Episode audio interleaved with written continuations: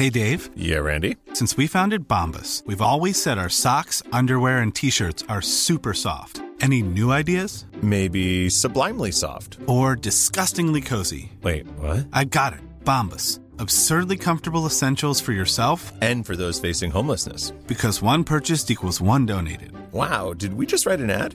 Yes. Bombas. Big comfort for everyone. Go to bombas.com slash ACAST and use code ACAST for 20% off your first purchase. Life is full of what ifs. Some awesome, like what if AI could fold your laundry? And some, well, less awesome, like what if you have unexpected medical costs? United Healthcare can help get you covered with Health Protector Guard fixed indemnity insurance plans. They supplement your primary plan to help you manage out of pocket costs. No deductibles, no enrollment periods, and especially no more what ifs. Visit uh1.com to find the Health Protector Guard plan for you.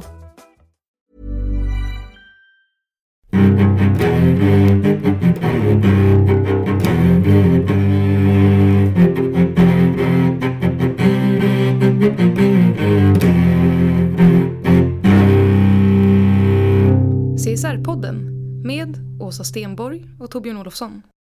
Välkommen till CSR-podden där vi sysslar med att få en bredare och djupare bild av vad CSR är för något. Vi gör det genom att bjuda in människor som vi tycker är intressanta, experter och debattörer och människor som arbetar med de här frågorna på olika sätt. Vi som gör podden heter Torbjörn Olofsson och Åsa Stenborg. Och vår gäst idag är Emma Ire, känd som Finansdepartementets ansvarige för hållbart företagande. Och sedan i november på nytt jobb som hållbarhetschef på advokatbyrån Mannheimer Swartling. Eh, välkommen hit Emma. Tack så mycket. Eh, du, om vi börjar i ändan, var kommer du ifrån? Jag har bott på Ekerö i mina första 20 år. Bodde jag på Ekerö. Och sen har jag som många gjort en, en bostadsresa eh, och bott på diverse ställen via Hässelby och Södermalm på diverse olika ställen i Bromma. Körde den gröna vågen när vi fick första barnet och flyttade till Visby. Och bodde på Gotland ett år. Eh, och sen på olika ställen i Stockholm. Nu bor jag i Gustavsbergs hamn. Var började din eh, hållbarhets eller CSR-resa? Om vi kort eh, ser min, min utbildning och min bakgrund så vi, jag är nationalekonom. Jag började jobba som riskanalytiker, jag tror det var 96. Eh, fullständigt älskade det jobbet eh, och var inne i förväntad avkastning, risker, kapitalförvaltning. Och då jobbade jag på KPA. Och då startade KPA upp eh, några etiska fonder. Jag tror det här var 98 kanske. De startade upp de etiska fonderna. Och då var jag med och startade upp fonderna eh, och parallellt med det så startade Amnesty Business Group upp, eh, upp i Sverige. Och då såg jag Lars eh, Stålberg som var kommunikationschef på Ericsson och Ulf Karlberg som var vice VD på AstraZeneca. Eh, att de skulle starta upp Amnesty Business Group och jag tyckte det var ett väldigt bra initiativ just att man ser att företag får mer och mer makt, mer och mer inflytande och med det följer ett ökat ansvar. Och där runt år 2000 så var det väldigt mycket eh, diskussion kring globalisering, eh, avreglering, privatisering. Mm. Attack var ju ganska stora. Mm. Eh, och det, det var mycket mot finansmarknaden, mot kapitalet, mot näringslivet. Och jag gillar ju finansmarknaden och näringslivet och företagande och entreprenörskap. Så när det startade upp så, så tänkte jag att det där är något för mig eh, att engagera mig i. Eh, personer som tycker de här frågorna är viktiga, som ser företagets och näringslivets ansvar men som inte är emot näringslivet och mot företagande. Så då hamnade du på Amnesty Business Group? Du, då mejlade jag dem eh, och så träffade jag de två herrarna eh, och de frågade om jag ville eh, komma med och sitta i styrelsen för det var helt nyuppstartat så de fick väl ta med det som fanns till förfogande. Så då satt jag i styrelsen för Amnesty Business Group i, i några år och sen efter diverse andra jobb på finansmarknaden så började jag jobba på heltid för Amnesty International eller Amnesty Business Group. Så då jobbade jag i två år eh, på heltid eh, och förde dialog med bolag kring vad är mänskliga rättigheter? risken att direkt eller indirekt kränka mänskliga rättigheter och framförallt hur kan man som företag eller investerare bli en del av lösningen istället för problemet. Så det gjorde jag i två år och före detta finanskollegor undrade om jag hade blivit kommunist. Absolut, Eh, det ja. måste man ha blivit. Mm, om jag skulle börja ha palestinasjal och näbbstövlar, hur jag kunde välja att gå ner ganska rejält i lön. Ehm, och just jobba för en ideell organisation. Och jag tycker det var rätt intressant för, för det är ju välutbildade smarta människor som jobbar på finansmarknaden och Amnesty är ju inte så radikala. Så det är en ganska Verkligen inte. Nej, nej. Så det är en ganska tydlig fördom från finanssektorn, kanske framförallt, men delar av näringslivet mot ideella sektorn. I alla fall på den tiden. Vilket år var det här? Det. Eh, Det här var 2005. Var Så det. är inte så länge sedan. Nej, nej, men det är ju ändå snart tio år sedan. Och, du, och du tycker att inställningen har den förändrats under de här tiden? Det, det som var intressant att när jag började på Amnesty så sa en, en kollega, väldigt trevlig kollega där att du, du är ganska trevlig fastän du är finansanalytiker. Inte supertrevlig men ganska trevlig. Och det ser ju lite av fördomarna från vissa personer inom ideella sektorn mot finansmarknaden och näringslivet. Och de flesta personer som jobbar ideellt de har ju bankkonton och de flesta kan inte betala kontant sina bostadsrätter eller hus. Så där är ju också tycker jag lite fördomsfullt åt andra hållet hur man dömer ut företagande, näringsliv, framförallt finansmarknaden samtidigt som man nyttjar de tjänsterna. absolut. Så då tänkte jag efter det här radikala hoppet eh, att antingen så, så kommer jag inte ha några vänner alls efter det här. eh, Eller så är det i det här gränssnittet jag ska befinna mig.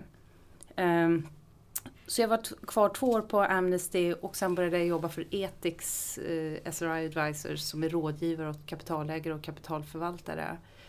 Eh, och sen dess har jag jobbat i det gränssnittet. Eh, jag har jobbat väldigt mycket med ansvarsfulla investeringar, eh, hjälpt kapitalägare och kapitalförvaltare att få in hållbarhet, etik, mänskliga rättigheter, miljö i bolagsanalysen och investeringsprocessen. Och också hur man som bolag för dialog, eller som investerare för dialog med bolag kring de här frågorna. Eh, så att det, det hoppet var väldigt lyckosamt och väldigt rätt för mig. För nu, min, i min bakgrund nu har jag både ren finansanalys och, och värdepappershandel men också att jag jobbat för en ideell organisation och sen med ansvarsfulla investeringar.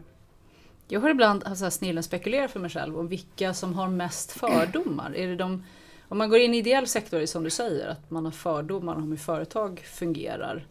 Och när man går in i, bland företag så kan man ha starka fördomar Mm. om, om hur ideell sektor fungerar. Vem har mest fördomar egentligen? Vem är liksom längst ifrån? Jag är väldigt mycket för att eh, inte klumpa ihop män i en grupp och kvinnor i en grupp eller gamla och unga eller ideella eller privata.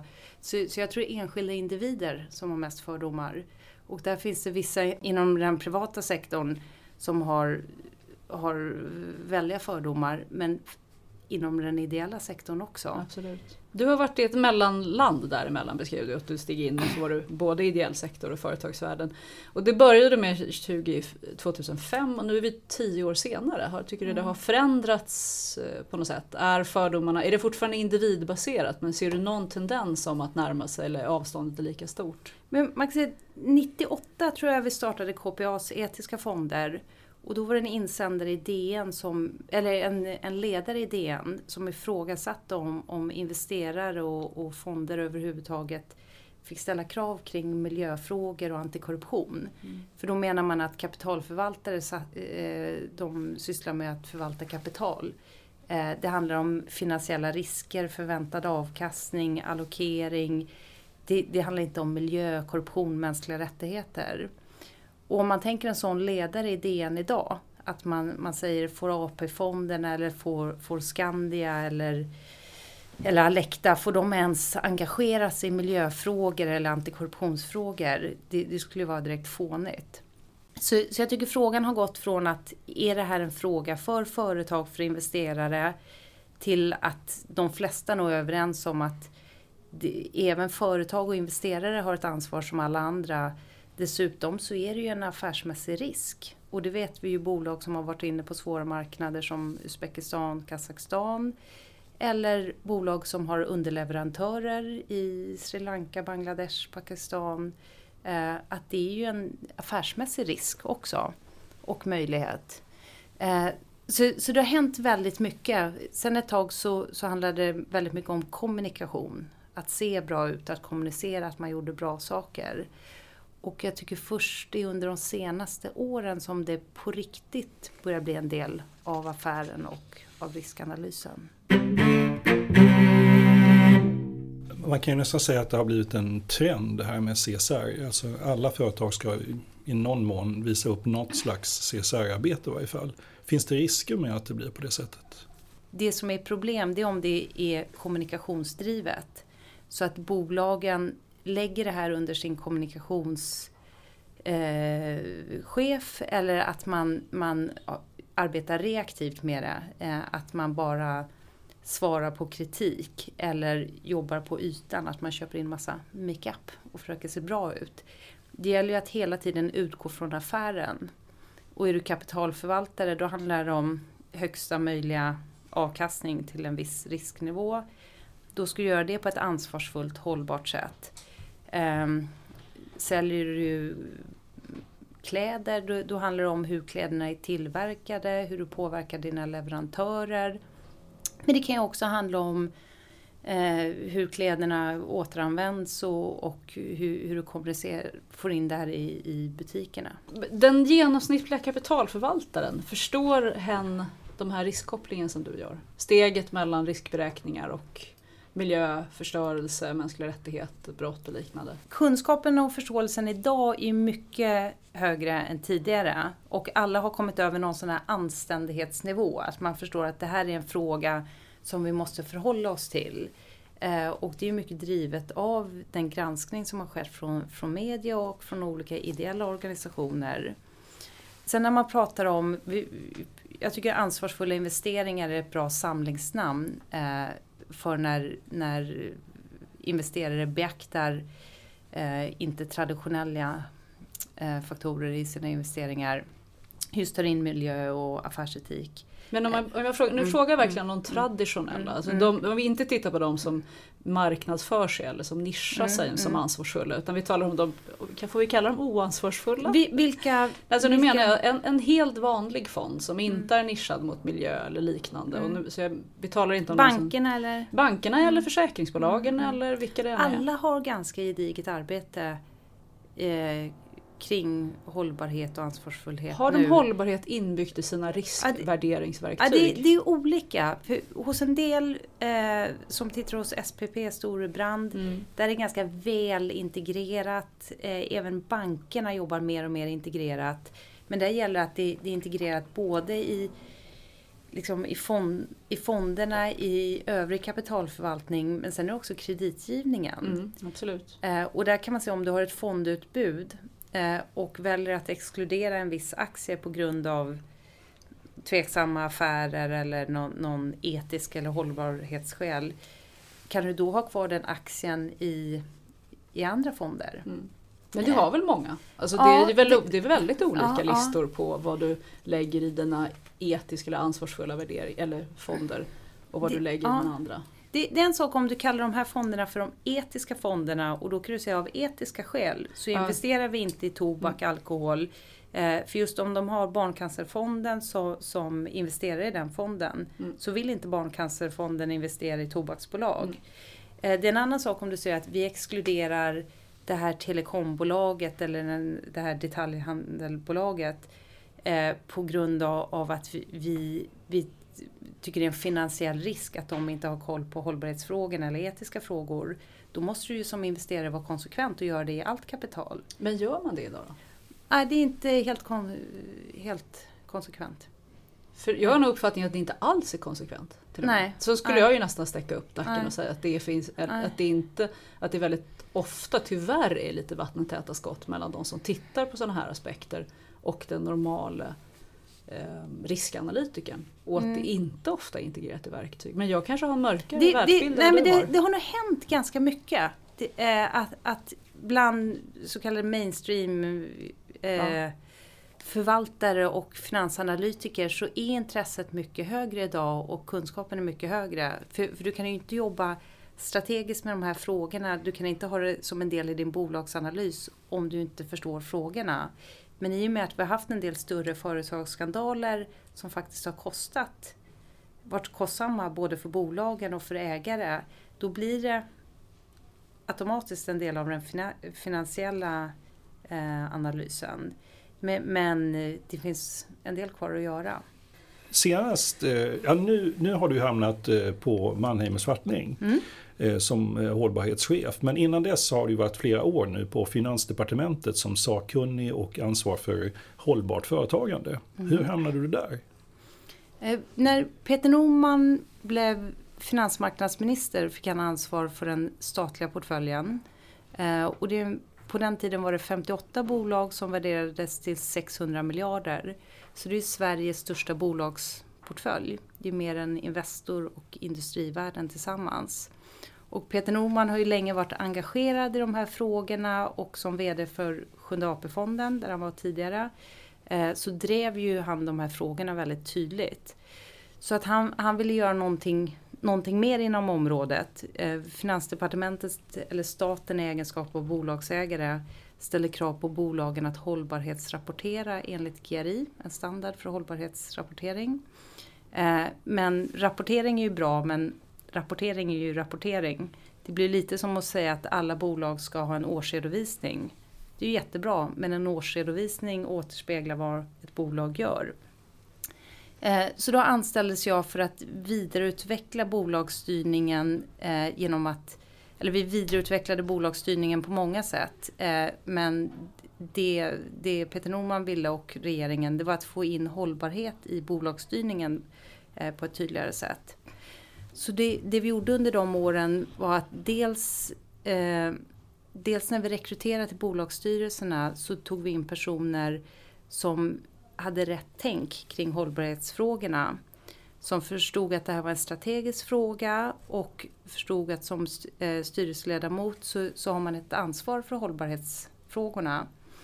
Eh, och då måste varje styrelse utgå från sin affär. Om man är SJ eller Systembolaget eller Svenska Spel och se vad, vad är vårt samhällsuppdrag, om det är Samhall eller Svenska Spel. Eller vad är, vad är vår affär, om det är SJ eller LKAB. Och vart ligger våra främsta hållbarhetsrisker och möjligheter och hur ska vi hantera dem? Så personer med, med rätt tänk. Eh, kan du ge ett exempel på en person med rätt tänk? Eh, ofta, eller en eller flera. Ja, nu är jag ute efter namn faktiskt så att vi får en så här, det här är rollmodellen Jan för rätt Sundling tänk. på, på SJ, ordförande i SJ eh, har, har ett väldigt intressant och rätt tänk enligt mig i de här frågorna. Och han är tydlig med att han, han har gjort sin personliga resa från, han var ju på SAS för länge sedan och diverse andra bolag som jag borde komma ihåg. Eh, varit på Green Cargo och han var ju för väldigt skeptisk till det här med håll, eller man pratade mer om miljö på den tiden. Men tyckte det var lite flum, flum och mjuka frågor. Men under sin karriär så har han ju förstått att det här är inte flum-flum eh, utan det här är någonting som intressenterna kräver av SJ eller SAS och andra bolag. Um, och sen har jag förstått att det här är en del av bolagets risk eh, och det är dessutom en anständighetsfråga. Så han är en person som drev på de här frågorna, eller driver på väldigt tydligt. Även... Så det skulle vara en lyckad rekrytering som ni gjorde? Som du tyckte att det här är en person som kom till rätt ställe? Mm, för det fanns, han satt i SJs styrelse när vi började så att det handlar ju inte när man jobbar med bolagsstyrelser, det, det, det är ju inte det att det, det satt massa kompetenta, duktiga personer i bolagsstyrelserna. Så det handlar ju dels om att vi som ägare, staten i egenskap av bolagsägare, vi hade ju inte varit så tydliga kring våra förväntningar i, de här frågorna, i hållbarhetsfrågorna. Utan eh, när jag kom till Finansdepartementet och tittade på vår kommunikation, vår ägarpolicy, vår rapportering då tror jag vi hade använt oss av 10-12 olika benämningar. Vi pratade lite CSR och lite hållbarhet och lite socialt ansvar. Och så ser det ut på många ställen, att det är lite förvirrat internt eh, och då använder man lite olika benämningar. Och det, det är väl dels är det inte jätteviktigt om man väljer att kalla det CSR eller hållbarhet eller etik. Men det viktiga är ju att man använder sig av en benämning. Alternativt om man varierar ska man ju förstå varför man ibland säger CSR, eh, säger CSR och varför man ibland säger hållbarhet. Eh, men om man inte riktigt förstår ämnet och området då blir det väldigt många olika benämningar. Får jag fråga, gör du själv skillnad på CSR och hållbarhet? Eh, vi, vi, valde att kalla det hållbart företagande. Mm. Eh, först bestämde vi oss för att kalla det ansvarsfullt företagande. Så jag tryckte upp 250 visitkort. Ans ansvar för ansvarsfullt företagande. Sen ju mer vi tänkte på det så blev det ansvarsfullt, oansvarsfullt företagande. Det är en företagande. farlig motsägelse ja, Plus att, och så det här eh, inom regeringskansliet när det är politiskt och det är opolitiskt och ans nej, det, det, det, blev för, det var värt att slänga de 250 visitkorten även om det inte är Även om det var lite ohållbart ja, i sig? Lite ja, lite oansvarigt. Um, så kallar vi det hållbart företagande. Och hållbarhet kan man ju också i timmar och dagar och veckor analysera. Vad är hållbart, vad är inte hållbart? Uh, men vi tyck, tycker ändå att det var en bättre term. Och sen i hållbarhet, eh, så hållbart företagande, la vi miljö, mänskliga rättigheter, arbetsvillkor, antikorruption. Det är ju Glo Global Compacts fyra områden. Men sen även affärsetik, mångfald och jämställdhet. Så att eh, för vissa menar att hållbart företagande det låter som klimatfrågan, miljöfrågan, resurser. Eh, men det vi menar är att det inte är hållbart att göra affärer genom att betala mutor. Eller det är inte hållbart att alla i bolagens ledningsgrupp ser ungefär likadana ut, är av samma kön och har gått i samma skola. Det är inte heller hållbart.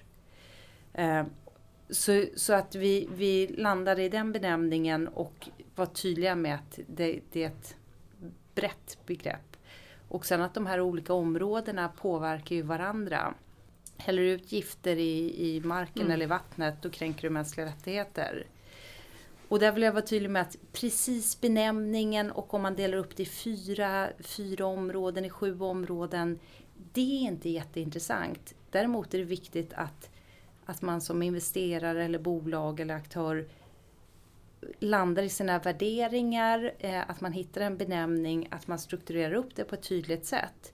För annars så, så blir, blir det väldigt förvirrat både internt och i den externa kommunikationen och självklart i ens agerande om man inte ens har lämnat, landat i en benämning. Nu ska jag vara så här übernördig fråga. Mm diskriminering är väl mänskliga rättigheter så därmed är väl mångfald mänskliga rättigheter? Mm. Eller mm. Ville man, ni ville lyfta ut det extra mycket då ur mänskliga rättighetsagendan? Ja, affärs, affärsetik tog vi in för att täcka in det mesta. Att vi tyckte antikorruption var, var mm. lite snävt. Mm. Eh, jämställdhetsfrågan skulle man ju kunna lägga in under mångfald och så kunde man ta mångfald och jämställdhet och lägga in under mänskliga rättigheter.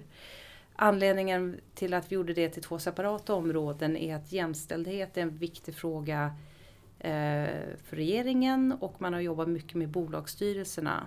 Eh, att ha en balans 40-60 mm. i bolagsstyrelserna. Så då vill man särskilt poängtera den frågan och påverka bolagen att jobba med den frågan i ledningsgrupper och i övriga delar av bolaget. Och även mångfald är ju någonting som är väldigt eftersatt i Sverige. Vad, vad, eh. lägger du i mångfald då, om vi nu ska definiera? Är det etnicitet eller vad? Ja, det kan vara etnicitet, eh, ålder, varifrån i Sverige du kommer, eh, kultur, sexuell läggning. Och det är ju vi, vi det, det, är ju en svår, eller det är en fråga som vi inte har fokuserat så mycket på och jobbat så mycket med i Sverige om du jämför med Storbritannien och USA. Eh, så, så har ju de en helt helt annan tradition av att jobba med de frågorna och lyfta de frågorna. Men i Sverige är det ju ganska känsligt. Eh, men tittar ut, jag vet olika styrelseseminarier jag pratar på och konferenser. Det är inte någon otrolig mångfald. Nej, eh, så det är inte nej. det att vi har lyckats så bra. Men vi har lite beröringsskräck, att det är så läskigt. Och, nej, får man ta, ta in folk i olika grupper och inte det är diskriminerande. Och då är det bättre att inte ens ta i frågan. Eh, men det är ju en väldigt viktig fråga och sen ser du mer ur ett möjlighetsperspektiv. Att det ska inte vara politiskt korrekt att nu tickar vi av och sätter in två kvinnor här. Och... Varför vågar man inte ta i den? Varför blir det beröringsskräck? Var, var, vad uppstår den av? Jag tror det handlar en del om, om dels okunskap. Eh, och det är samma om du, du tittar på hållbarhet eller CSR-frågan i, i sig. Att om du inte förstår de här frågorna, om du inte ser kopplingen till affären, till riskanalysen. Har du inte kunskap, då kan du inte jobba på strategisk nivå med en fråga. Och detsamma gäller ju mångfald. Att om du jobbar med mångfald bara för att någon ställer kravet på det eller du måste göra det. Då är det mer, då blir det lite tick the box. Ja, vi, vi, tar väl in några kvinnor här eller vi tar in några yngre eller vi tar in några som ser lite annorlunda ut. Men om du förstår frågan och förstår dels hur viktig frågan är men också att det är värdeskapande för bolaget. Då jobbar du på ett annat sätt. Eh, men sen tror jag det är lite som med integration, rasism, den, typen av frågor, att vi är väldigt rädda att uppfattas som och göra fel. Eh, och då är det lättare att inte ta i frågan alls. Alltså när vi säger beröringsskräck då mm. menar vi beröring med frågan, inte mellan människor här. Jag vill bara förtydliga. Mm, mm, mm. ja. Med frågan. Det, det, var korrekt. Ja, ja. Du berättar hur Peter Norman kom in i det och du berättar hur du kom dit. Men mm. hur kom du dit? Ringde Peter Norman dig? Nej, nu, nu säger hon nej med huvudet, jag ska ja, bara översätta nej, ja, nej. Eh, hur jag anställdes? Ja, hur kom du till ja, Finansdepartementet? Ja. Eh, det, den, den sanna historien. Och det, nu kommer den sanna historien. Ja, så ringde, eh, för eh, Peter var ju politiskt anställd och, och eh, han ringde mig faktiskt och sa att vi kommer utlysa en tjänst och jag skulle gärna vilja att du söker den. under våren 2011. Och sen så eh, fanns det inga pengar och Anders Borg satt på pengarna där så det utlystes ingen tjänst. Men, men sen så utlöste de den här tjänsten i, under sommaren tror jag. Och så sökte jag den i tuff konkurrens och det är nog den längsta och mest krävande eh, rekryteringsprocess jag har varit med om. Just eftersom jag känner honom sedan tidigare. Han, när, när jag jobbade på Etik så, så var Sjunde AP-fonden en av våra kunder. Eh, så att jag, jag, jag eh, granskades på alla möjliga sätt och fick till slut jobbet. Men han hade naturligtvis ringt till alla de andra också och sagt till dem att söka tjänsten. Ja. Så var det definitivt. Ja, ja, Därför att dörröppningen till mångfald är ju öppna mm, rekryteringar. Mm, mm. Peter brukar ta upp det själv, att han ville att jag skulle söka den. Eh, att jag skulle söka den tjänsten. Men, men som det är att han kan inte påverka den. Han är inte inne i processen alls. Men vi tycker skulle, att det var en bra ja, tillsättning. Ja, så vi, ja, vi är helt men, skulle, skulle, ja, men skulle han lägga sig i det? det, det så att jag känner att det låg mig snarare i fatet att, mm. att jag hade Ja. Att du var inne Ja men det blir nästan ni vet som att det är ens pappa eller mamma eller far, mm. farbror som att då så, jag skulle inte ha någon fördel av det. Så det blev, det var ju snällt tänkt och han ja, men det blev en längre process ja, och krångligare process. Vilket kändes bra efteråt. För att då, mm. då, var det inte på grund av personliga relationer eller, och vi kände inte varandra så bra heller på den tiden. Nu känner vi varandra väldigt bra. Eh, men, men där fick jag verkligen överbevisa att det var min kompetens och det, eh, varför jag skulle börja jobba där. När jag var i Bangladesh mm. och le levde med bengaler och indier. Mm. Då brukade jag presentera Sverige som ett stamfolk i norra Europa. Mm. Därför att tittar man på deras stamdefinitioner mm. så är Sverige, fyller Sverige en av de kriterierna. Mm. Och det innebär att Sverige känner alla alla. Och därmed så är det så lätt att jobba med diskriminering. För jag kan ringa min kompis istället. Och det är ett inbyggda beteende. Att jag, ringer min kompis och får hjälp. För så funkar stamfolk, vi är ett litet språk. Mm, jag, jag var faktiskt med på ett sammanhang där du, du Åsa sa att nätverk suger. Ja, exakt. Kopplat till det här. Det är väldigt impopulärt när man ska bli anställd någonstans när man kommer det. För att man anställs ju idag för att man har ett nätverk. Det är en av de sakerna som är direkt eh, viktiga i rekryteringar. Och det är helt okej okay att det är så. Alltså, det tycker ja, men Emma här anställdes ju från sitt nätverk. Ja, men det var för att hon var bra också. Ja. Så, ja, förlåt. Ja, men det, det, där har jag tänkt jättemycket på och jag och Erik Thedéen, Peter Normans statssekreterare, har diskuterat det där mycket. Hur man å ena sidan när man rekryterar, han, han hade ju ingen typisk bakgrund för att börja jobba på OMX och han blev ju VD på OMX. Och även att gå in och bli statssekreterare, var, varken han eller eh, Peter Norman har ju en politisk bakgrund. Eh, enligt min mening så är de två väldigt bra rekryteringar till Finansdepartementet som var orädda, de var intresserade av resultat, inte om att bli om, omvalda. Eh, då har man, går man ju lite utanför boxen, man vågar rekrytera in, in personer som kanske inte är de typiska moderaterna eller ja. Eh, och det är samma nu när jag rekryterats till Mannheimer Swartling, att, att det är många som blir förvånade över det, att de släpper in en katt bland hermelinerna, en icke-jurist, jag har inte den bakgrunden, inte riktigt den profilen. Samtidigt så, just när man gör så, då är det ju ofta genom just nätverk. Ja, det är nästan Eller bara Ja. därför att man inte har backat upp mot kompetenser. Ja, ja. Alltså Så- man har inte sagt istället är så här, tom, blankt papper, vad, vad är Nej. det egentligen Nej, för nej. kompetens? Utan man har en känsla av att vi borde göra lite annorlunda. Ja. Jag känner någon som är Mm. lite duktig. Och då har man inte gjort sin hem... Alltså, I den analytiska världen vi befinner oss med så har vi ju inte gjort analysen. Vad är det egentligen Mm. för kompetenser jag söker? Där det kanske är en kompetens att inte ha politisk bakgrund eller att Mm. ha någon annan bakgrund. Om styrelser, just. Jag, jag har många gånger i uppdrag hamnat i det läget där man inser att nu har vi gjort ett gediget jobb här, nu behöver vi få styrelsen att förstå det här. Mm. Hur ska man få sin styrelse att då få upp det här på sin agenda? Eh, Många går in i utbildningar eh, som fungerar sådär halvbra för folk lyssnar lagom mycket eller lagom lite.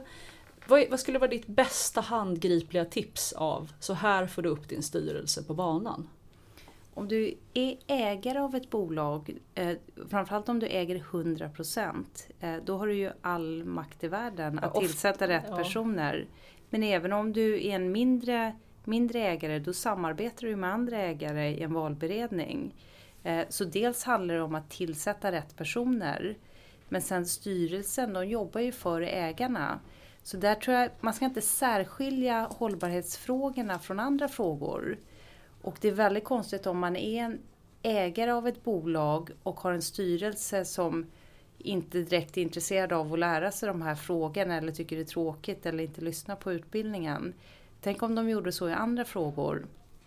Eh, att ett bolag som är på väg in i Burma eller ett bolag som ska köpa upp ett annat bolag. Styrelsen är inte så intresserad av, av den här affären. Då tror jag ägarna kommer byta ut dem.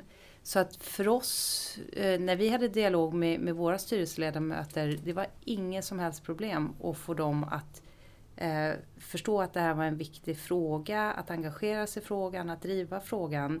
Det som har varit problem innan, det är att staten i egenskap av ägare eh, inte har varit så tydlig kring sina förväntningar mot bolagen. Mm. Så det är en ledarskapsfråga. Eh, Ägaren måste landa i sina värderingar och är man svenska staten då är det ju de konventioner som Sverige har skrivit under, det är grundlagen. Det är inte så svårt att landa i de värderingarna.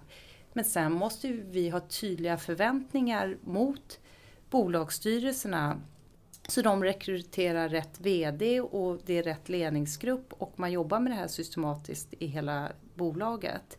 Men har man en ägare som inte tar i frågan, inte ställer tydliga krav och förväntningar, då är det klart att det inte blir något engagemang i styrelsen eh, om inte ägaren är intresserad av de här frågorna.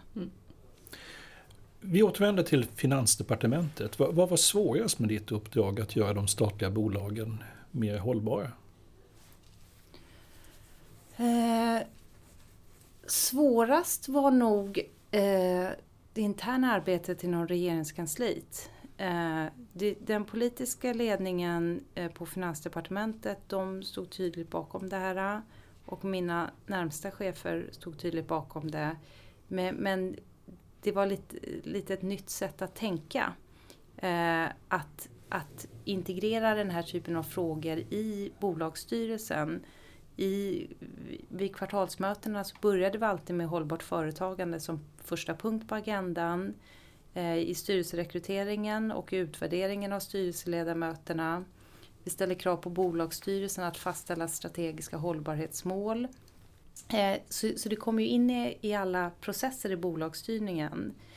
Och det var ett nytt sätt att arbeta. Eh, så, så det var nog internt att eh, både samordningen mellan olika departement, för där har vi ju UD och, som då i alla fall var ansvarig för CSR hållbarhetsfrågan, eh, som hade sitt tänk och sitt arbete. Det är ju miljödepartementet, det är socialdepartementet, så en samordning däremellan. och sen delvis ett nytt sätt att arbeta med bolagsstyrning från ägarhåll. Eh, bolagen var i princip direkt väldigt positiva.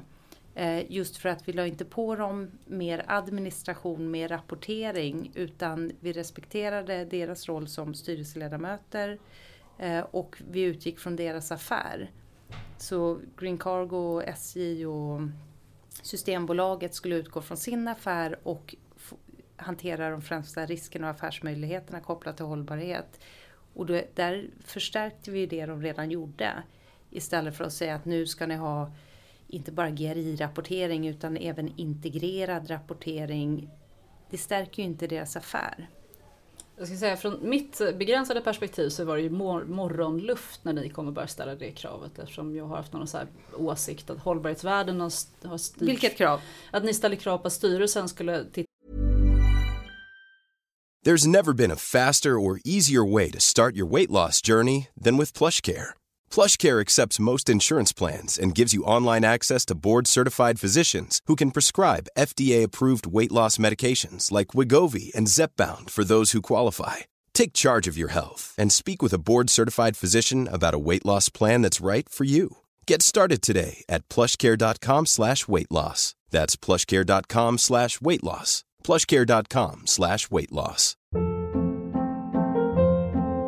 Hold up. What was that? Boring. No flavor. That was as bad as those leftovers you ate all week. Kiki Palmer here, and it's time to say hello to something fresh and guilt-free. Hello Fresh. Jazz up dinner with pecan-crusted chicken or garlic butter shrimp scampi. Now that's music to my mouth. Hello Fresh. Let's get this dinner party started. Discover all the delicious possibilities at hellofresh.com. Here's a cool fact a crocodile can't stick out its tongue. Another cool fact you can get short term health insurance for a month or just under a year in some states. United Healthcare short term insurance plans are designed for people who are between jobs, coming off their parents' plan, or turning a side hustle into a full time gig. Underwritten by Golden Rule Insurance Company, they offer flexible, budget friendly coverage with access to a nationwide network of doctors and hospitals. Get more cool facts about United Healthcare short term plans at uh1.com. på hållbarhetsfrågan. Mm. Mm. Eftersom rapportering är ju bakvänd, bakvända mm. krav. Berätta allt du gör men jag berättar inte vad du borde göra. Det, så, det är inte en god uppfostran i min värld. Så jag jublade högt när de gjorde det. Men om vi skulle gå till, jag har en lyssnare, en god vän som sa, men få dem att berätta vad som verkligen hände. Så skulle du kunna lyfta något av de här drygt 50 bolagen och säga att de här gjorde en omställning som var spännande och signifikant och gärna med något riktigt, riktigt handgripligt exempel. Finns det någon sån som du skulle kunna? Det känns som att i, i alla bolag har det hänt väldigt mycket saker. Ta och, någon som är roligast att berätta ja, om. Ja. Dramaten, jag träffade Dramatens ledningsgrupp och styrelse. Eh, och de, de, tror jag, undrade vad det där var för byråkrat från Finansdepartementet som dessutom var finansanalytiker som skulle komma på deras strategidagar för att nu ställa nya krav och ännu ja, mer krav. Um, och jag var väldigt glad att det inte var att jag var 22 år och det här var det första jag gjorde utan alla satt med armarna i kors. Men sen när, när jag förklarade det, våra förväntningar och att vi just ville att de utgick från sitt samhällsuppdrag Eh, och på vilket sätt de, de kunde agera, liksom, leverera ännu bättre på det. Så jag vet Marie-Louise Ekman sa det att, det att hon kanske inte var så positiv till det här från början men att hon nu förstod vad, vad vi ville som ägare. Och eh, Dramaten gjorde, genomförde verkligen det här arbetet själva. Istället för att lägga ut det på konsulter eller delegera ut det så var styrelsen, ledningsgruppen, eh, Eh, Kalle heter han som jobbar där på Dramaten. De gjorde allt arbete själva och det är så tydligt när man ser Marie-Louise Ekmans förord i deras hållbarhetsrapportering, deras strategiska hållbarhetsmål, eh, deras strategi för att leverera på målen. Men de utgår från, från sin organisation och sitt uppdrag. Eh, så för, för vissa bolag handlar det om att de kanske inte alls förstod riktigt vad det här handlade om i början. Eh, bilprovningen eh, med både deras ordförande och, och VD är ett exempel på ett bolag som verkligen började affärsutveckla i och med att de konkurrensutsattes. Mm. Eh, och fokuserade väldigt mycket på mångfaldsfrågan. Att de eh, aktivt jobbade, aktivt och väldigt systematiskt eh, arbetade för att få in fler kvinnor i bolaget men också ökad mångfald. För de märkte att på, på olika eh, besiktningsstationer så var det bråk mellan kunder och de som var anställda för bilprovningen. För det var missförstånd och, och det var eh, problem med språk. Och då anställde de personer med utländsk bakgrund, jag tror många från Irak. Och eh, hjälpte dem med språkundervisning och de här personerna hade ofta teknisk utbildning eller kunskap från, från sitt hemland. Eh, och Eh, det här har varit väldigt lyckosamt för hur de kan serva sina kunder i söderförorter. Eh, att man kan serva på många fler språk, eh, att man möts mycket bättre i kommunikationen. Så så där, är- där är ju tydlig affärsutveckling. Mm. Mm. Nu, nu var det ju ganska snälla bolag som Dramaten och bilbesiktningen. eh, Men eh, i statliga portföljen så har du ju också vapentillverkning och sprit och spel. Och, Det, vad är det för vapentillverkning? alltså vi kanske inte har statlig vapentillverkning. Det tror jag inte vi har. Bofors är nog inte staten. Aj, aj, aj då. Ja, nu vet Jag, inte jag tar tillbaks det. Mm. Pornografi kommer du inte heller få Nej, jag tror kommer inte få in Spel och porr här alkohol heller. går bra. Mm. Men vi eh, stannar kvar spel. vid spel och ehm, spel och sprit. Vad är för? Spel och sprit. Mm. Vad, systembolaget tänker du? Ja. Mm.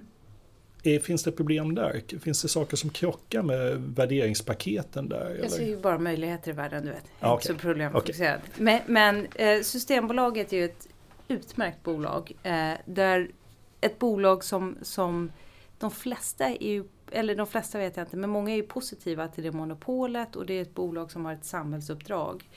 Eh, och deras VD Magdalena Gerger, hon driv, driver ju på i de här frågorna väldigt tydligt. Eh, Men där handlar ju både om hur man, det är ju att minska det skadliga drickandet. Eh, Så de har ju ett väldigt tydligt samhällsuppdrag och går man in och tittar på hållbart företagande och den mer sociala biten inom det och barns rättigheter och hur barn har det i familjer där, där föräldrarna missbrukar. Eh, Så genom att jobba ännu bättre och ännu tydligare med deras samhällsuppdrag så jobbar de ju för hållbarhet. Men sen har de ju även leverantörer i så kallade högriskländer där man använder tveksamma kemikalier ibland, där det är risk för barnarbete, tvångsarbete. Eh, så de har lagt mycket energi på dels, dels att leverera ännu bättre på deras samhällsuppdrag. Eh, och där ser man ju barns rättigheter och mänskliga rättigheter i Sverige. Eh, Men också arbetsvillkor hos leverantörer, att samarbeta med andra spritmonopol tror jag det heter Mm, det heter det. i i Norden och ställa gemensamma krav från de, de nordiska länderna. Eh, och hela styrelsen har varit iväg i Chile och lite andra länder, Sydafrika tror jag. Eh, det, men sen också med transporter och logistik. Om man kan ställa krav på andra typer av flaskor och, eh, och eh, logistiken gör den mer effektiv. Så att, Dunken. ja, systembo- ja precis. Och vattenfrågan känns... där också. Vattenfrågan och druvor är superstort. Ja, ja. Men Systembolaget, för mig känns inte det speciellt kontroversiellt. Det är väl om man är av åsikten att ingen ska dricka alkohol eh, i Sverige eller att det ska vara förbjudet. Men, men det är ju mer en politisk fråga eh, om det ska finnas alkohol eller inte. Om det nu finns alkohol och vi har ett monopol som har som uppdrag att minska det skadliga drickandet och ansvarsfull försäljning. Det är ju aldrig de säger att ta tre vodkaflaskor och betala för två. Det är ju inte någon merförsäljning de jobbar med. Eh, så känns det bolaget inte speciellt kontroversiellt och, och svårt. Svenska Spel då? Svenska Spel känns mer utmanande. De, de har ju också ett tydligt eh, samhällsuppdrag eh, som jag inte kan utan till huvudet. Men det Att handlar om öka spelandet i Sverige? Nej, det Ah, var inte nej, nej, men det handlar också om att minska spelmissbruket och det är också en social fråga om man tänker jag tänker ofta på barn i familjer som antingen om, om någon förälder missbrukar eller har spelmissbruk och, och vad det kan innebära för, för ekonomin och, och för hela familjens framtid och, och välmående. Eh, så, så det är ju en väldigt viktig, Eh, viktig social fråga eh, och där har ju Svenska Spel som uppdrag att minska det skadliga dricka, eller spelandet. Eh, men, men de har ju en annan typ av marknadsföring och där har jag tyvärr inget bra svar. Å ena sidan om de inte profilerar sig, den marknaden ser ju annorlunda ut jämfört med, med Systembolaget. För Systembolaget de, de konkurrerar med svartsprit, kallar man det? Mm. Hembränt mm. svartsprit, eh, att vi köper på resor. Det är ju hemleveranser, det är ju deras konkurrenter. Medan eh, Svenska Spel konkurrerar ju med, med andra spelbolag som är väldigt aktiva på svenska marknaden. Framförallt webbaserade mm. spelbolag. Ja, webb, ja så, mm. så där, å ena sidan om du marknadsför dem sig inte alls, är de inte attraktiva som aktör, då mm. tappar de ju hela marknaden. Och den, den eh, statligt bolagstrogna som jag är nu för tiden, då kan man säga då är det andra aktörer som kanske inte har samma incitament och samma krav på sig att agera ansvarsfullt och långsiktigt. Å andra sidan är de väldigt aggressiva eller på i sin marknadsföring, har de väldigt attraktiva spel. Eh, så är de ju inte så mycket ansvars, mer ansvarsfulla än andra spelbolag. Svenska Spel är ju en extremt stor annonsör och ja, gör ju ja, väldigt ja, mycket reklam för sina spel. Så man kan säga eh, just Systembolaget och Svenska Spel går ju, alltså det, de är ju två världar egentligen. För Systembolaget uppmanar egentligen människor köp inte våra produkter, i varje fall inte mer än att du fortfarande mår bra av det. Men Svenska Spel har ju egentligen ingen sån marknadsföring, eller väldigt lite i varje fall. Det mesta är ju de reklam. Frivill, nej men de har också filregistrering, det vill säga mm. de, de har ju gått integration, eller inte, den här integritetskränkande vägen möjligtvis, alltså mm. motboksvägen mer. Att om du tror att du är spelmissbrukare mm. kan du registrera dig hos oss och då kommer vi hindra mm. dig mm. från att spela. Att man också blir fotograferad när man ska in på de stora kasinona. Ja. Så att, de gör väl, det är en väldigt genuin vilja från styrelsen, från ledningen eh, och eh, så att det, de, och de jobbar väldigt mycket, ger pengar till forskning kring spelmissbruk, har, har samarbeten med, med olika aktörer. Men det är ju, jag brukar det är lätt alltid att vara utifrån och kritisera bolag och kritisera styrelser. Men jag tänker själv om jag var VD eller styrelseledamot i Svenska Spel, att det är ett faktiskt dilemma tycker jag. Det här att att liksom göra negativ marknadsföring för spel, ha tråkiga, dåliga spel, ja, men då, då försvinner ju de, då finns ju inte de kvar. Och då tar de privata bolagen över. Å andra sidan om de är för, för, för mycket marknadsföring, för attraktiva spel, inga spärrar, eh, nej men då, då är det ju ingen skillnad. Så det är en balansgång och där har de vissa saker som att registrera sig, att man sätter belopp att över sig så här mycket eh, får man inte spela utan då stängs det av, att det är pauser, att de har, har ja, telefonnummer man kan ringa för anhöriga. Att de gör väldigt mycket bra men, men det, är en, det är en svår uppgift att balansera samhällsuppdraget. Det måste vara ett knivigt eh uppdrag också att eh, få det här bolaget att jobba med hållbarhet på ett bra sätt. Varför tror du det? Jag frågar. Intressant. Ja.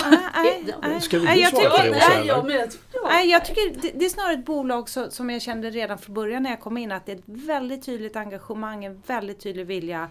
Men, men det är en svår balansgång eh, just hur, hur ansvarsfullt spelande, när är det ansvarsfullt? Eh, och just att vara attraktiv, att synas, att kunna konkurrera med andra spelbolag. Jag är inte så kunnig i spelbranschen. Eh, men, men er, ja, kunna konkurrera med dem men ändå agera ansvarsfullt. Alltså, jag menar, går det inte att dra samma slutsatser att då borde vi ha statliga bordeller också? Det har man ju nere i eh, alltså i Holland har man väl det mm. till exempel. Mm. För att eh, förhindra att privata, mer skumma aktörer kommer in på marknaden och tar över mm. så är det bättre att det finns i mm. statlig regi. Mm. Men det, den diskussionen har ju funnits och det är ju rent politiskt. Mm. Eh, skulle man politiskt vilja att ja, spel ska vara olagligt, då skulle man kunna förbjuda spel och så har vi ju med prostitution.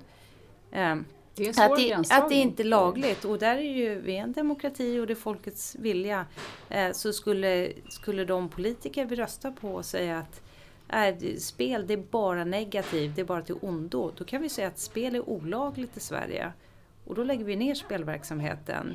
Men då kanske vi ska lägga ner vålds, ja, våldsspel och vissa filmer och transfetter och chips och socker. Fast och... där har vi ju inga statliga bolag som eh, marknadsför Transfettbolaget. Transfettbolaget. Nej, ja, inte ja, ja. Det jag tycker är viktigt är att sätta sig in i sitsen själv. Att du har det här samhällsuppdraget, du sitter som VD, som styrelseordförande, som styrelseledamot.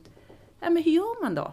Du ska- Ja. Säger så här, jag, min upplevelse är nog att ju svårare etik det kring finns kring en affär, har du en mogen styrelse så kommer de hantera de här uppdragen bättre. Än, än om du har kanske en affär som verkar väldigt enkel eller inte, inte har lika mycket bäring på svåra frågor. Mm. Jag skulle kasta in en, en fråga, några som väldigt mycket får bära hundhuvud i förhållande till, till miljöfrågan, som är en gåta för mig. Jag vet att i en av våra tidigare podd så har jag, kastat, har jag kallat Vattenfall ett obehagligt litet husdjur som man aldrig får pli på. Jag tror att jag nästan sa det ungefär så. Alltså det, det är en gåta för mig att inte den aktiva ägaren i Vattenfall har i högre grad lyckats styra egentligen innehållet i Vattenfall. Och det är i, i ögonen fallande att det finns en diskrepans mellan den svenska energipolitiken och vad Vattenfall... Det här är en fråga man måste ha tusen gånger men lik förbannat intressant att ställa. Varför Nej, händer inget? Varför får man inte till det? jag, jag kan bara hålla med. Och om staten, om staten äger 100% av Vattenfall, vilket vi gör, då, då har ju vi all makt att tillsätta de styrelseledamöter vi, vi vill ha i, i eh, styrelsen och de tillsätter VDn. Och min personliga åsikt, inte Finansdepartementets, men min personliga åsikt är att eh, vi som ägare, eller staten i egenskap av bolagsägare, har varit ganska svag och frånvarande. Det var mycket diskussioner om Vattenfall i, i riksdagen, det har varit interpellationer, det har varit otydlighet kring om de är rent kommersiella eller om de har någon typ av samhällsuppdrag också. Eh, viss otydlighet. Eh, men där har, har staten i egenskap av bolagsägare varit ganska svaga. Eh, styrelsen har varit lite starkare och lite tydligare. Men sen har VDn i bolaget eh, varit väldigt tydlig. Och om du ser bolagsstyrning då är det, ju- är det ju ägaren som är liksom översta ledaren eller högsta chefen. Eh, som leder styrelsen, som leder VDn, som leder bolaget. Eh, men det är ungefär som ja, vilket bolag som helst. Och om, om det inte finns något ledarskap då, då blir det ju inte bra. Och där kan ju inte staten gå ut i offentligheten och skälla på det bolaget som vi äger 100% av. Så att det blir väldigt spännande att se nu vad nya regering med, med sina tydliga åsikter och ambitioner, vad de gör. Eh, Ja, vad kommer hända med de här frågorna överhuvudtaget i den nya regeringen? Eh, Både du och Peter Norman har ju lämnat Mm. båten nu. Jag, jag, tror, jag tror det är väldigt osannolikt att eh, Socialdemokraterna och Miljöpartiet inför ohållbar bolagsstyrning. Att man säger att nu, nu struntar vi i miljön, nu är det okej att betala lite mutor, nu klimatfrågan är nog inte så intressant. Eh, så, så långt kommer de naturligtvis inte gå. Nej. Men däremot kan de ju förflytta det till att säga att det här är inte en eh, prioriterad toppfokusfråga längre. Utan Mm. det hamnar lite längre ner på listan. Mm. De, de signaler som jag har fått av, av Per Bolund och Åsa Romson och andra vi har pratat med och även när de satt i opposition var från samtliga partier. Eh, Sverigedemokraterna har jag inte pratat med men från övriga partier är att alla tyckte det här var bra. Det som möjligen var konstigt det var att det var en moderat minister som drev frågan, tog initiativet, drev, drev frågan på ett så orätt sätt. När Peter Norman slutade, du var inte politiskt tillsatt så du skulle kunna suttit kvar Mm. också. Men du valde själv att säga nej men nu är det dags för mig. Eh, vi, vi, jag, jag fick, Mannheimer Swartlings VD ringde mig och frågade om jag ville börja hos dem. Och då tänkte jag först att jag inte skulle göra det. För att jag älskade ju mitt jobb på Finansdepartementet. Men så har min mentor sagt till mig att man säger inte nej till personer per telefon. För det har jag gjort förr. Utan då ska man träffa dem för då får man lite inblick i deras verksamhet och det är bra kontakter. Så då gjorde jag som min mentor sa. Eh, så då träffade jag Mannheimer Swartlings VD och en person till hos dem. Eh, och tänkte att då kan jag ändå lyssna in vad de vill och hur de tänker och i och med att jag har ett väldigt bra nätverk så, så kan jag hjälpa dem att få in rätt person. Ehm, och så gav jag dem även lite feedback kring hur, hur de uppfattas och det, det, jag ser av deras arbete. Eh, men de var väldigt tydliga med att det handlar inte om att det ska se bra ut utåt bara eller det är att koordinera det hela utan det handlar om, om en eh, strategisk riktning för byrån och, och att man vill få in det i rådgivningen. För det är där byrån gör störst skillnad. Ehm, och då tänkte jag lite på det och så tänkte jag att det får inte vara två personer av 600 eller två delägare av 89 delägare som vill det här. Och sen undrar övriga varför man har anställt den här skogsmullen. Eh, så då bad jag att få träffa några andra på byrån och då träffade jag Björn Riese och tre andra personer. Och, och var väldigt tydlig där också att, att om jag kommer in då, då vill jag göra det här på riktigt. Eh, eh, men de, de var helt med på det också. Och då kände jag att det, det bara... Dels så fick jag väldigt bra intryck av personerna jag träffade. Eh, väldigt ärligt och rakt och genuint att de var intresserade av att göra det här. Och sen ser jag att eh, affärsjuridisk rådgivning till, till bolag och andra stora organisationer. Får man in det här i riskanalyser, i avtal med leverantörer, eh, då kommer man ju rakt in i affären och då kan man verkligen göra nytta på riktigt. Så då börjar klia så mycket i fingrarna så att jag för att annars på papper så ser det ut som att du har förflyttat dig från maktens centrum lite mer ut i utkanterna. Mm. Mycket men, mer i utkanterna. Men mm. mm. så, så men beskriver så... du egentligen inte själv utan Nej. du beskriver mer som att nu får du äntligen jobba ordentligt med frågorna själv. Nej, det, jag jobbade väldigt ordentligt med frågorna på Finansdepartementet. Där hade ju till liksom vi hade ju raka ingångar till, till alla, alla bolagsstyrelser. Så att, så, och även stort intresse från andra ägare, privata bolag och från många andra länder. Um, så, så, jag känner verkligen att vi, vi i den här kombinationen av politisk vilja och att jag och mina kollegor fick mandat att driva de här frågorna. Eh, där hade vi alla möjligheter att, att göra skillnad. Eh, men, men jag, jag är nog bättre på att utveckla, vidareutveckla och, och koppla ihop olika kompetenser eh, än att implementera och förvalta. Så det är väl en av anledningarna, inte att allt är klart på Finansdepartementet utan det är jättemycket spännande saker kvar att göra. Och vi har Helena Hagberg som jobbar där som kommer från Nordea som är en otroligt kompetent människa. Men vilken, vilken typ av möten kommer du hamna på nu då? Med, med eh, Mannheimer Swartling? Det, jag tror 70-80 eller kanske 80 procent av min tid kommer fokusera på rådgivning till klienter. Eh, och där handlar det om att se att hjälpa klienter att lyfta risker inom, ja, risker inom olika branscher, inom olika länder och regioner. Eh, så, så ett svenskt bolag som går in i, i Burma eller eh, Kenya eller Sri Lanka. Det är ju vissa risker där kopplat till, till mänskliga rättigheter, precis som det är i Sverige. Eh, och korruptionsrisker, miljörisker, ofta ganska stark lagstiftning med svag implementering av lagstiftningen. Så det är dels att, att lyfta de riskerna men sen hjälpa bolagen att eh, hantera de riskerna i riskanalyser och i, i avtal. Så då är din mm. titel egentligen, för du hittar hållbarhetschef nu mm. och det är det man går ut med. Och då var ju min tolkning att det var en intern mm. omställning mm. medan du säger nu att 80% av din tid kommer vara extern debiterbar tid. Mm. Så Jag... då är du egentligen en, en så som att du är anställd som en av juristerna men med en avvikande ja, för dem olik mångfald. kompetens. ja, men, men duktig på riskanalyser i förhållande mm, till, mm. till hållbarhetsfrågor. Jag får ju inte ge råd direkt till klient i och med att jag inte är jurist eller advokat. Eh, däremot så, så är det ju, det handlar ju, man kan säga att det här är affärsutveckling för byrån och byrån gör ju redan rätt många saker om vi ser det Björn Riese och, och hans, hans eh, grupp gjorde den här utredningen kring Telia Sonera. Eh, man jobbar väldigt mycket redan med compliance-frågor, med mm. miljöfrågor. Eh, så när jag träffade de här olika personerna på, hos Mannheimer Swartling så blev det ganska tidigt tydligt för mig att det pågår redan massor av bra arbete.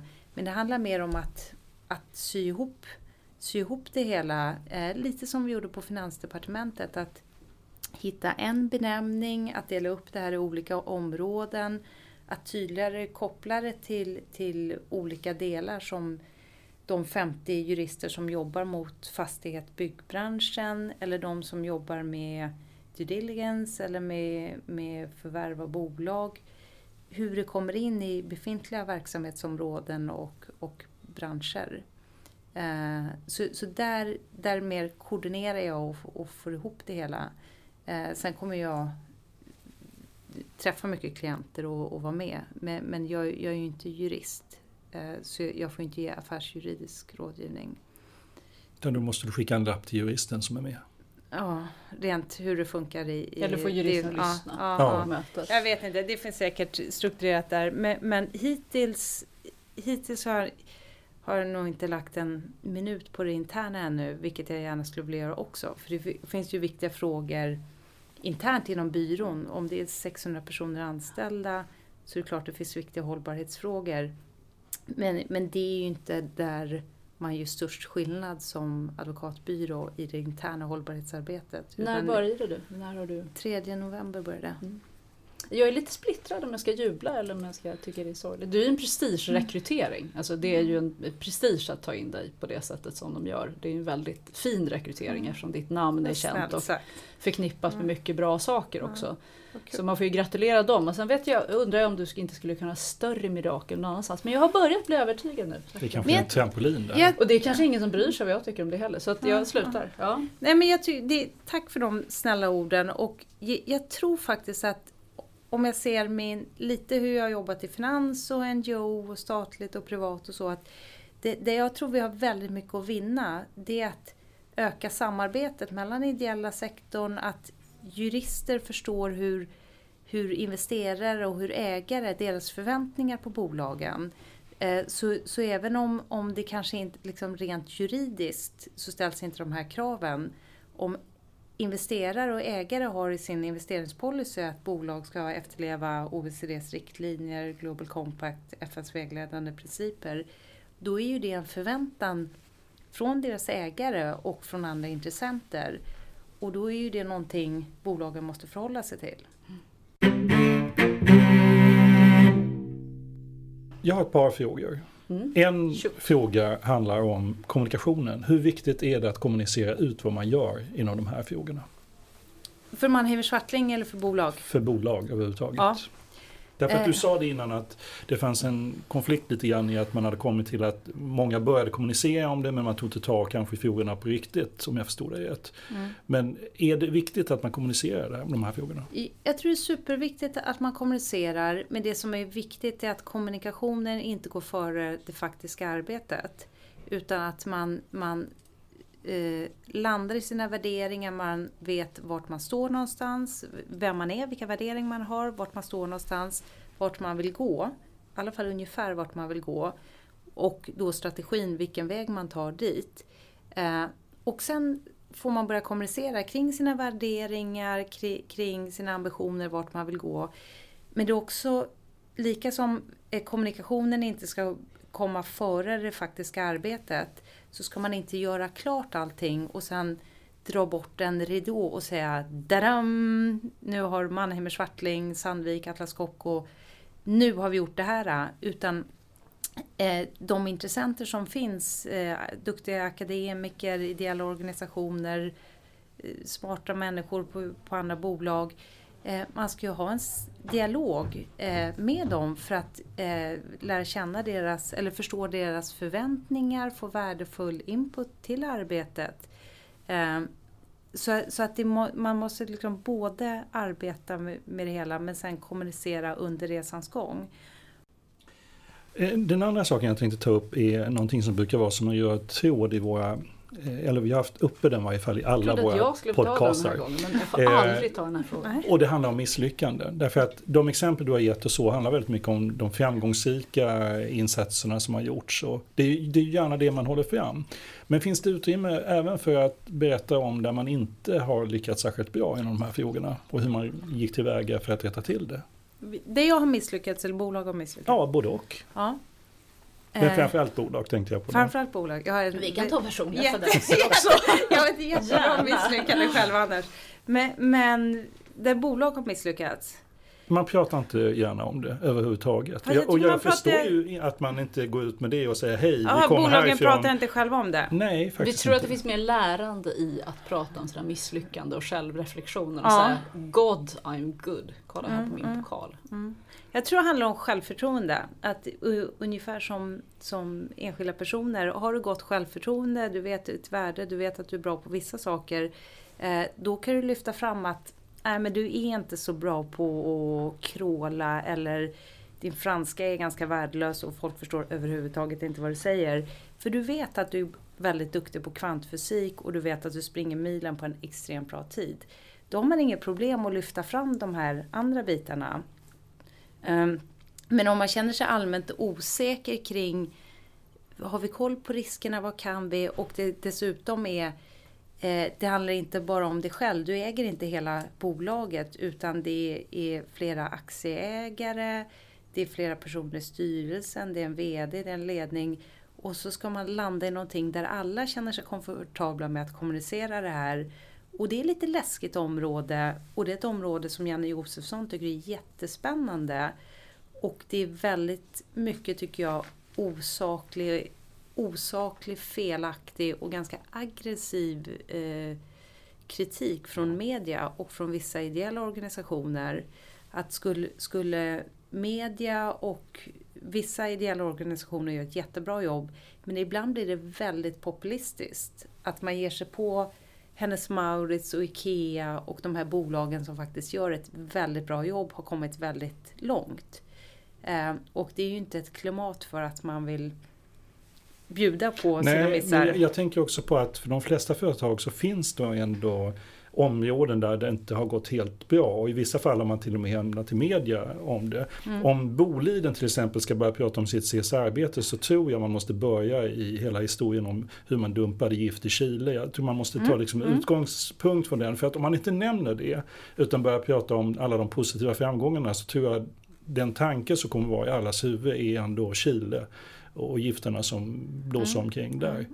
Så det är ju ett exempel på att där skulle det vara ett bra avstamp. Vi börjar där. Vad hände efter det och hur började vi bygga vårt arbete? Det är ju Maria Erling och, och eh, Telia Soneras ordförande och Johan Dannelind, deras VD. De, de är ju väldigt föredömliga där. Att de, och det är ju lätt när man är ny ordförande och ny VD men ändå snyggt och smart och bra. Att man, nej det är inte bra det vi har gjort eh, eller det bolaget har gjort. Vi har inte haft koll på riskerna. Vi gick inte in i de här länderna på rätt sätt. Nu går vi till botten med allt.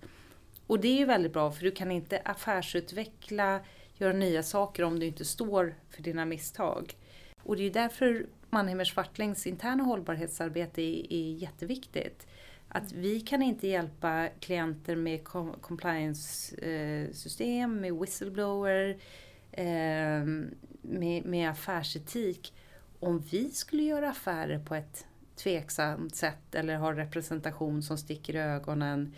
Eller även det här med, med mångfald och jämställdhet. Vi tycker inte det ser bra ut att det är 12 procent kvinnliga delägare. Och träffar vi, träffar vi en klient som jobbar väldigt aktivt med jämställdhetsfrågan, med mångfald, tycker det är viktigt, det är värdeskapande.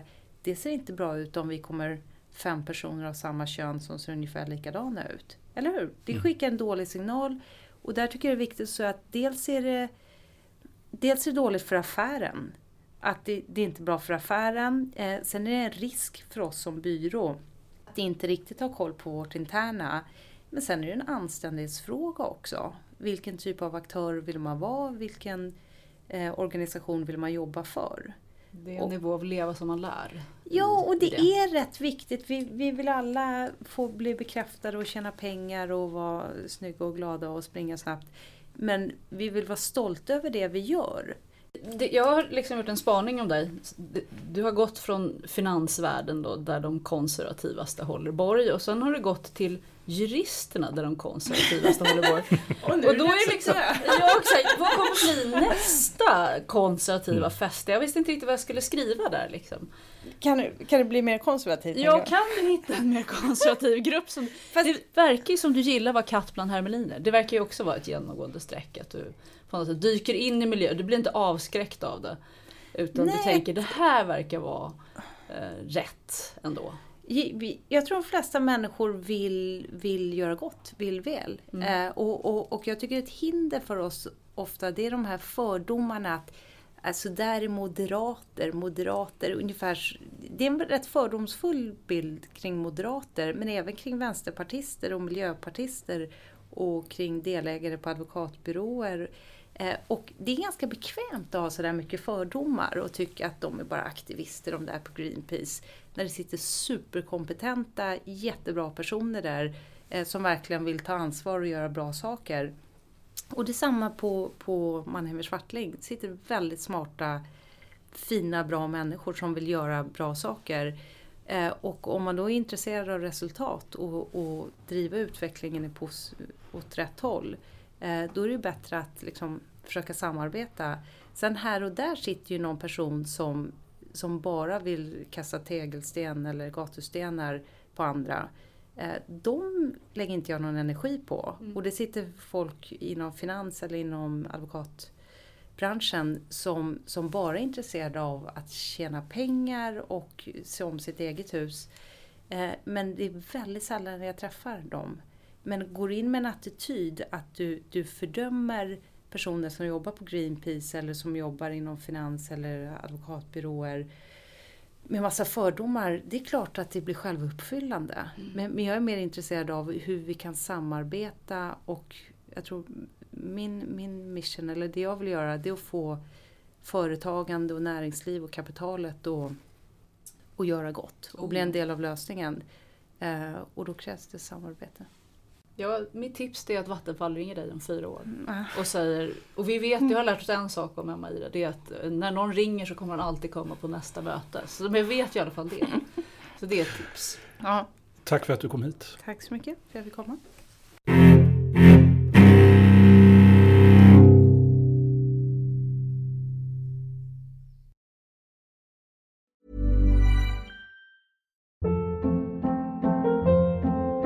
Hold up. What was that? Boring. No flavor. That was as bad as those leftovers you ate all week. Kiki Palmer here, and it's time to say hello to something fresh and guilt-free. Hello Fresh. Jazz up dinner with pecan-crusted chicken or garlic butter shrimp scampi. Now that's music to my mouth. Hello Fresh. Let's get this dinner party started. Discover all the delicious possibilities at hellofresh.com. When you need mealtime inspiration, it's worth shopping Kroger, where you'll find over 30,000 mouthwatering choices that excite your inner foodie. And no matter what tasty choice you make, you'll enjoy our everyday low prices, plus extra ways to save, like digital coupons worth over $600 each week. You can also save up to $1 off per gallon at the pump with fuel points. More savings and more inspiring flavors make shopping Kroger worth it every time. Kroger, fresh for everyone. Fuel restrictions apply.